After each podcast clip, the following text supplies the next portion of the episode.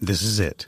The putt to win the tournament. If you sink it, the championship is yours. But on your backswing, your hat falls over your eyes. Is this how you're running your business? Poor visibility because you're still relying on spreadsheets and outdated finance software? To see the full picture, you need to upgrade to NetSuite by Oracle. NetSuite is the number one cloud financial system to power your growth. With visibility and control of your financials, inventory, HR, planning, budget, and more, NetSuite is everything you need to grow, all in one place. With NetSuite, you can automate your processes and close your books in no time while staying well ahead of your competition. 93% of surveyed businesses increased their visibility and control after upgrading to NetSuite. Over 27,000 businesses already use NetSuite, and right now through the end of the year, NetSuite is offering a one-of-a-kind financing program to those ready to upgrade at netsuite.com/c-suite. Head to netsuite.com/c-suite for special end-of-year financing on the number one financial system for growing businesses. netsuite.com/c-suite.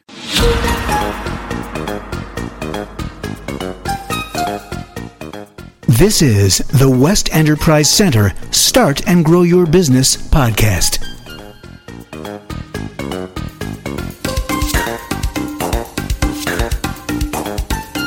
Our guest on this segment is the executive director of a unique supported living program called Great Livin. Entrepreneur Matt Poel co-created the company Great Livin with Stephen Nadolny, and he joins us on the line now from their offices in Albuquerque, New Mexico. Matt, welcome to the program. Thank you. Tell us the story, the creation of Great Livin. How did the project come to you?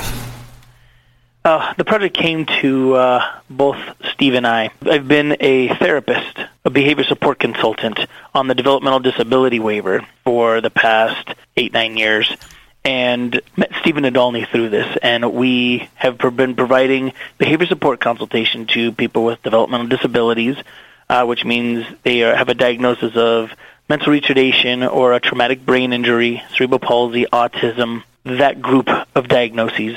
Yeah and Steve, I, I met Steve at this training, and I, I really uh, liked you know the questions he was asking and things he was saying, and it uh, dawned on me that we could better implement uh, our philosophy as uh, behavior support consultants if we owned the residential agency. That way, we could have more of a clinical based stint on how the residential end of things is provided to these people. Matt, at the time, were, were you dealing with others, uh, in other words, property owners, and putting your clients, patients into these uh, facilities?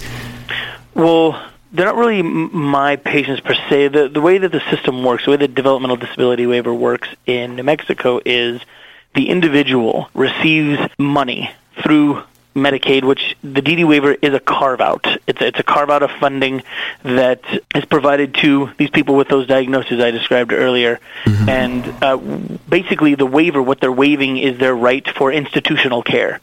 So the DD waiver is the state's answer to institutions.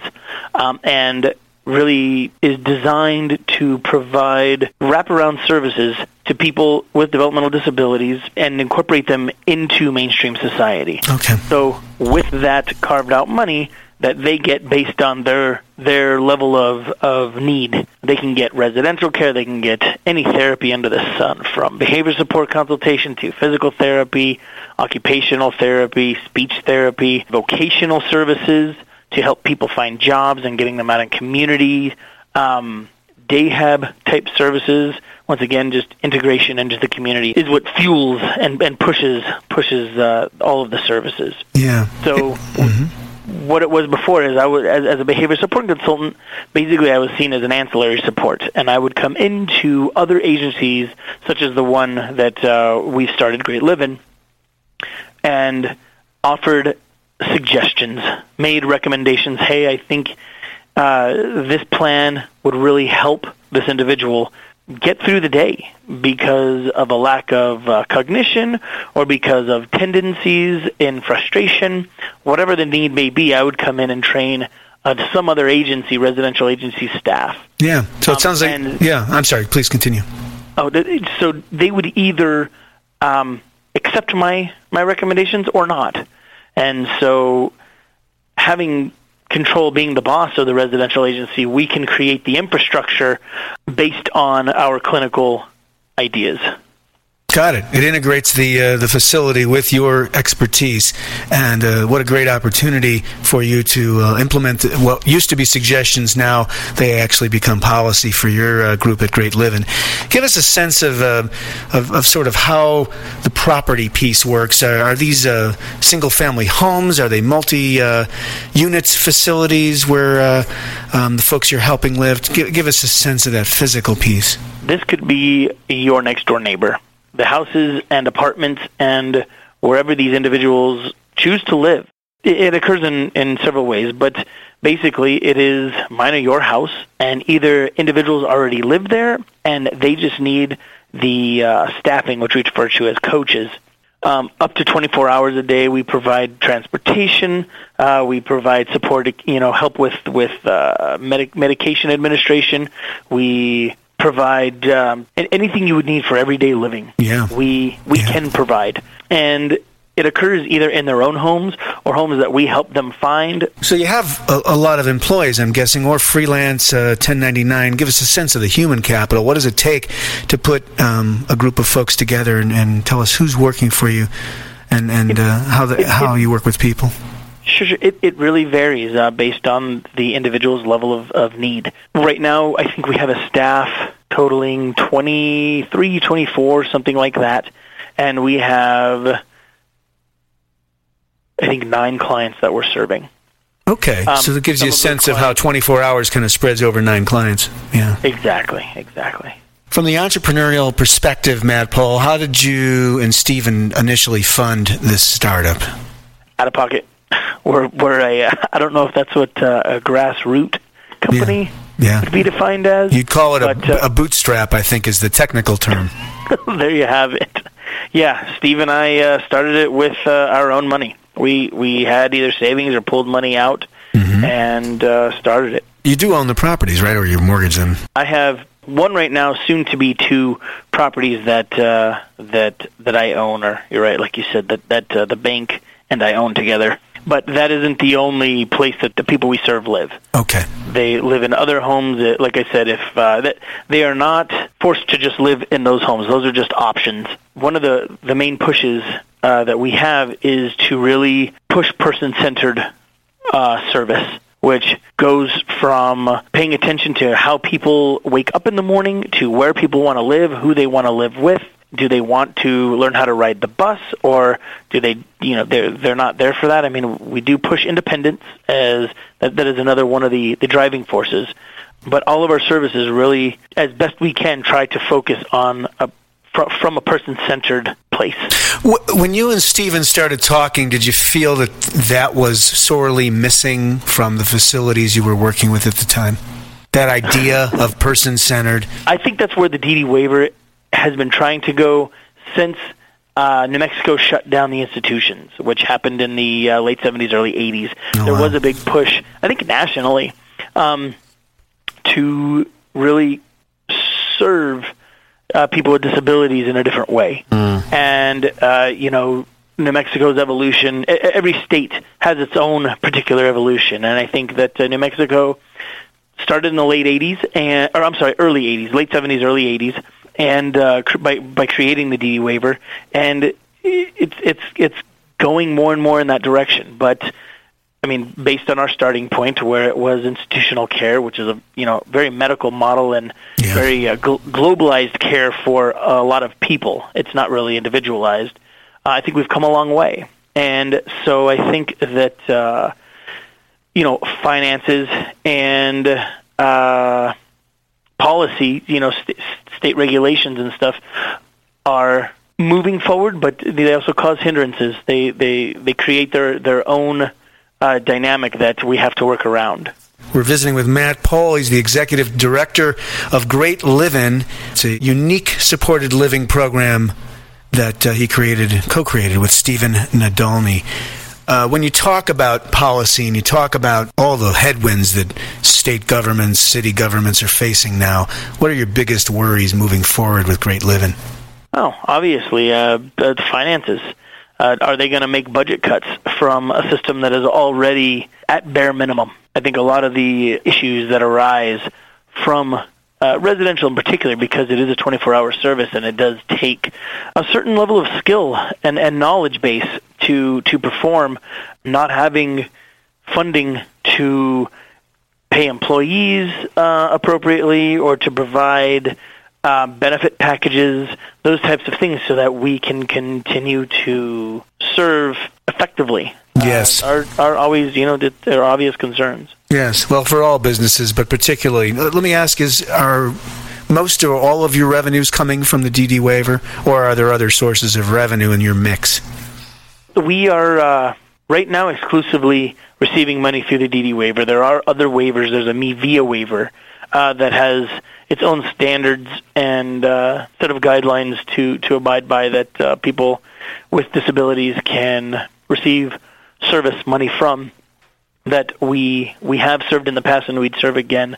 Our office is located in a business incubator, WESST Enterprises, that has been very instrumental and continues to be instrumental in helping us come up with other ideas on where maybe we could receive either actual money or services and benefit packages uh, for for our employees Yeah. and Yeah. and for uh, for the clients, the people that we serve. extraordinary work you're doing at Great Livin. This idea of community is huge for uh, the way you administrate your program. I know that from the materials I've reviewed.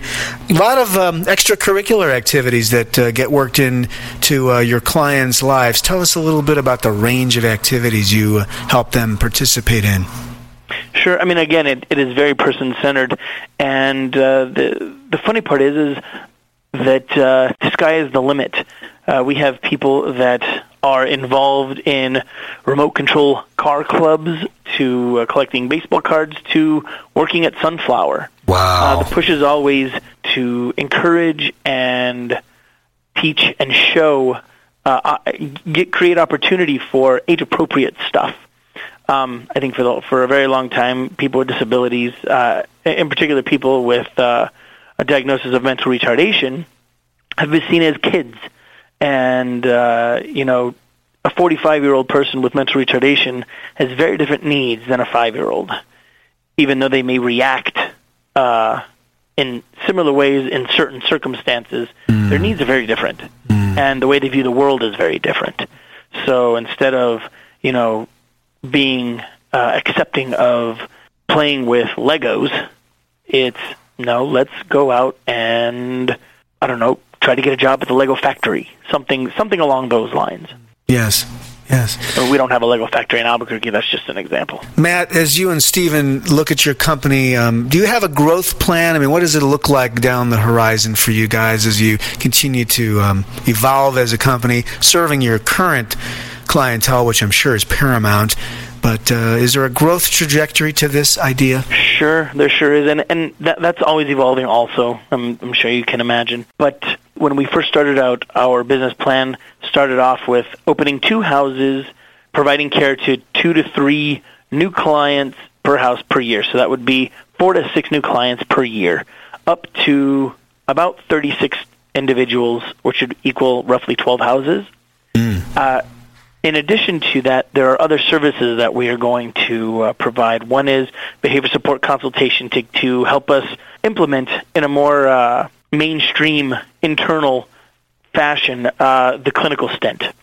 Ah, And uh, in addition to, and, and the other service that we would provide is uh, supported employment and job developing. I think those three services really go hand in hand with providing a, a clinical avenue on how to encourage independence and uh, teaching skills in, in a clinical concept versus just kind of shooting from the hip. And and we can, you know, Steve and I having our backgrounds as clinicians can kind of tease that out who we would hire for that type of job the direction that we would want to take what type of uh, of avenue would we want to take like a strict behavioral kind of stint or a skill based type of of inter, uh, of intervention and then in addition to that uh, really having a sector of great living be focusing strictly on creating relationships in the community uh, and in even outside communities that it that is pushing the word for hey what about including people with developmental disabilities in your business? Having job opportunities and creating relationships so that we can open the door at least for uh, the people with the, the, people that we serve. Well, it's extraordinary work you're doing. Great Livin is the company. We've been visiting with Matt Poel. He's the co-creator and executive director. His partner Stephen Nadolny. Uh, Matt, uh, congratulations on the progress you're making with this model, and uh, and also uh, the extraordinary work you're doing for the community and for these individuals. The website is www.greatlivin.com just like it sounds, greatlivin.com, located in Albuquerque, New Mexico. Matt, thanks for joining us on the program. Thank you.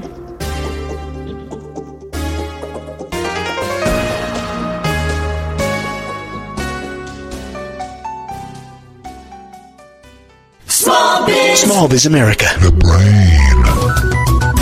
Camille F. Bishop, PhD, asks, Why can't we all just get along?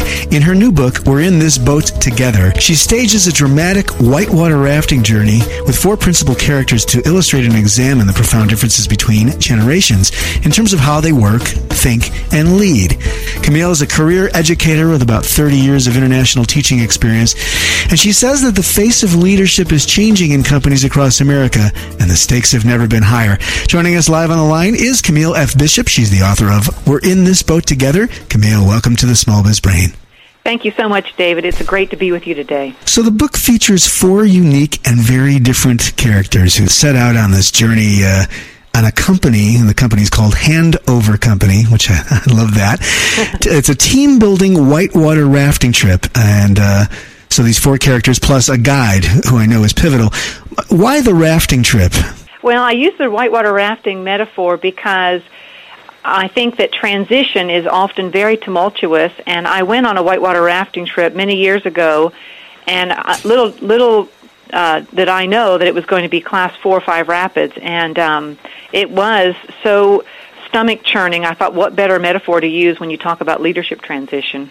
Is it about the danger and about the journey and and uh, about how fear crystallizes how relationships work? Yes, and it's also about the challenges. You know, when you think about whitewater rafting, each ra- each rapid represents a unique challenge, and you have to really pull together to be able to make it through. And each of the four generations that are currently in the workplace have their own strengths and their own weaknesses, and if we can understand one another better, know where we're coming from, we can pull together better. Right. So you have four principal characters. They're each representing, as you say, their own generation's unique uh, style. Um, let's walk through the four main characters Nate, Brianna, Brad, and George, and, and perhaps also the guide, and, uh, and find out how you characterize each of these generations and, of course, the characters. Sure, I'd be glad to do that. Well, we'll start off with George. He's a member of the silent generation, and George's generation came along right after the World War II generation. They are very traditional in their in their approach to the work and leadership. They tend to be quite frugal and financially conservative. They have very typically have defined gender very defined gender roles. They certainly didn't grow up with computers, and um, they're very value based, uh, very moral people. Then you've got Brad the boomer, and of course that's my generation. So I had a lot of fun working with that particular character. And oh, yes. Brad is the kind of guy that he's also very loyal, very responsible, willing to work hard, but he's also certainly thinking about retirement. Whereas George, he just wants to keep on working. Mm. And then Brianna is the Gen Xer, and she's trying to juggle the demands of home and and family life as well as the workplace. She and her husband have more of a, an egalitarian type of marriage where they're sharing responsibilities. And then we've got Nate, the millennial, and Nate is totally into the internet He's very savvy, able to multitask, and um, but much more in, interested in relationship and in negotiating what he will and won't do. Fabulous. Now it seems that Danielle is a very pivotal character. At least I I felt that way. Um, how how did you think about her role as it relates to this entire journey? That's really an interesting question, David. Um, Daniela, of course, is a Swiss German uh, rafting guide, and I think I picked her character because I lived for five years in Germany. Uh-huh. And I remembered very clearly how direct that particular culture is and how you we, I felt like I needed a, a rafting guide who would be very directive and who would be able to get them through the journey. Mm. As I look through uh, page 107, you say, for the millennials, this is a no brainer. Uh, relationships rule. Right. So, as you progress through the four generations and thinking about them, how important is the value of relationships for each of these characters relative to the work itself? Well, for each one of them, relationship is important, but I think that each generation is um, unique in the way that they draw the lines. For example, in George's generation, you go to work, you come home. Mm. And work is work and home is home, and they really made a pretty clear distinction between those two places. And especially in regards to leadership, they didn't expect their leader or their director or manager at work to have that much of a personal relationship with them. That just wasn't part of the scenario. Yeah. You come down to the boomers, it's pretty much similar. The boomers, of course, were the first generation to say don't trust anyone over 30 uh, more cautious of leadership. Yeah. Then you come down into the Gen Xers and the millennials, and relationship starts to become extremely important, partly because I think we've undergone so many societal changes. Mm. These two generations have experienced an escalating divorce rate. Um, a lot of times, these younger workers have grown up in homes where the father figure perhaps was absent or not totally emotionally there, and they are really looking for a sense of family. And for them, relationship is everything, on the job and off the job. So I think that is actually one of the really unique differences between the generations in the workplace today. We're visiting with Camille F. Bishop. She's the author of We're in This Boat Together. Camille, do you have a website that you'd like to point us to? Uh, I'm actually working on a website, um, and that website's address is Camille Bishop dot com, uh, and it's under construction. Okay. When do you expect it to go live so we have a date reference for this podcast? I hope to, to go live by March 1st. Okay. Thanks for that. March 1st, 2009, folks. Let's get into transition a little bit. What does an organization really need to understand about itself in order to facilitate a successful transition of leadership? And then, and then given the overlay of the multi generational uh, approach that you've taken to this story.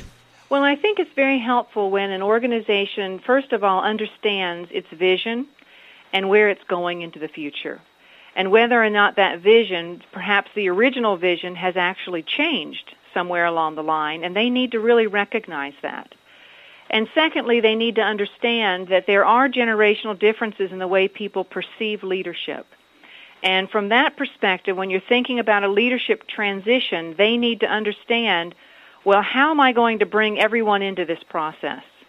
So if you've got older workers, say in their 60s or 70s, that's more of the silent generation, uh, which is represented by George, they're pretty much used to just taking orders, um, don't ask a lot of questions, automatically trust the leadership, whereas your younger workers are not coming from that place at all. They want to be included, they want their voice to be heard, they want to be more collaborative, and they want to have a sense that someone really cares about their voice. It sounds as though the tone of all of this or the spirit is that no way uh, uh, is better or more effective than the other. Is that a fair statement? I think that's a very fair statement, David. It's not really about one way being better than another. It's about understanding that there are several there are many different ways to approach leadership and that that that the generational piece has come in with the way society and culture was when that generation grew up, and that mm-hmm. has shaped a lot of their perceptions about leadership. So, for an individual, the challenge, I suppose, is to really understand that you're grounded in a zeitgeist, a certain time period that shaped how you think, and then to come into empathy so that you can, so that George can appreciate Nate. Is, is that more or less how this shapes up? That's exactly right, David.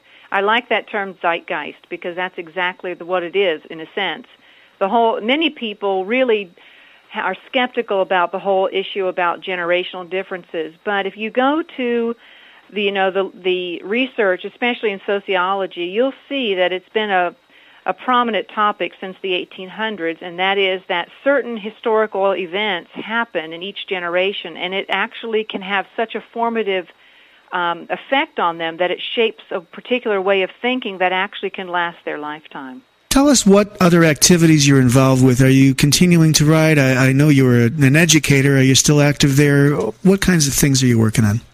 Well, actually, I'm really interested in writing another book along the same lines, except looking at culture and leadership rather than generations and leadership. Mm-hmm. when I did my initial research, I actually did both of these, both variables in the research, but I just narrowed it down to one when I wrote this particular book. But I'd like to also write one related to the difference in leadership perception based on culture because I think this is another huge challenge for us in the global uh, economy that we are facing and the global business world that we're living in right now. We are seeing a, a market increase in, in diversity in the workplace, aren't we? Absolutely. And it's not going to go away. Uh, globalization. I mean, if you if anyone's read the book um, "The World Is Flat" by Thomas Friedman, yeah, it's wonderful. This is the trend you know, and the world has flattened itself in the last five to ten years. You've got India, China has come full force into the, you know, into the working, the global, the global workforce, and that's just only going to continue. So the diversity is only going to increase, not decrease. Is there a way that small business owners or leaders within maybe mid-size or even larger businesses can help facilitate the kind of empathy that uh, this story illustrates? Think so. I think a lot of it has to do with just good, honest communication, having opportunities yeah. for people to discuss these potential uh, differences, perhaps potential uh, tension points, but that doesn't mean that we have to build barriers against one another or label one another or create stereotypes. I think communication, honest communication that builds trust and that helps us understand one another and work together more effectively is so important.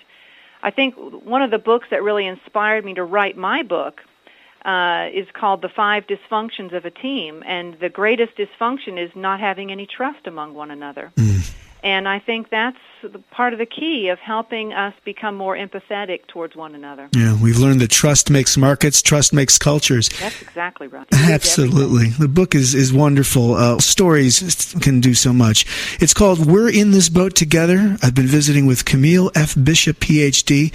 She's the author of the book. This is available where, Camille? Well, you can get it on many different places on the internet. Probably the number one place would be Amazon.com. Mm-hmm. It's also av- available at Borders.com, BarnesandNoble.com, BooksAMillion.com. So it's not in the bookstores. You know, today in today's publishing world, you have to have a lot of upfront financial resources to get your book in the bookstore. And yes. I'm a first-time author, but on the internet you can find it. Terrific. And uh, if you're listening on smallbizamerica.com, there'll be a link as well to the Amazon, uh, so you can buy it right there from the post. Camille, thanks so much for a uh, rich segment uh, around this important subject. Camille F. Bishop, and that's at uh, com- uh, coming soon. Camille Bishop, that's C A M I L L E Bishop. Dot com in uh, March of 2009. That site will be live. Thanks for, so much for joining us on the Small Biz Brain. Thank you, David. Small Biz America. The brain. This podcast is produced by Small Biz America. Small Biz. Small Biz America. Thanks for listening to the WESST Enterprise Center Start and Grow Your Business podcast. For more information, visit us at wesst.org.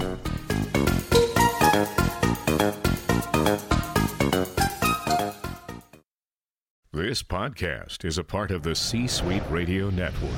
For more top business podcasts, visit c-suiteradio.com.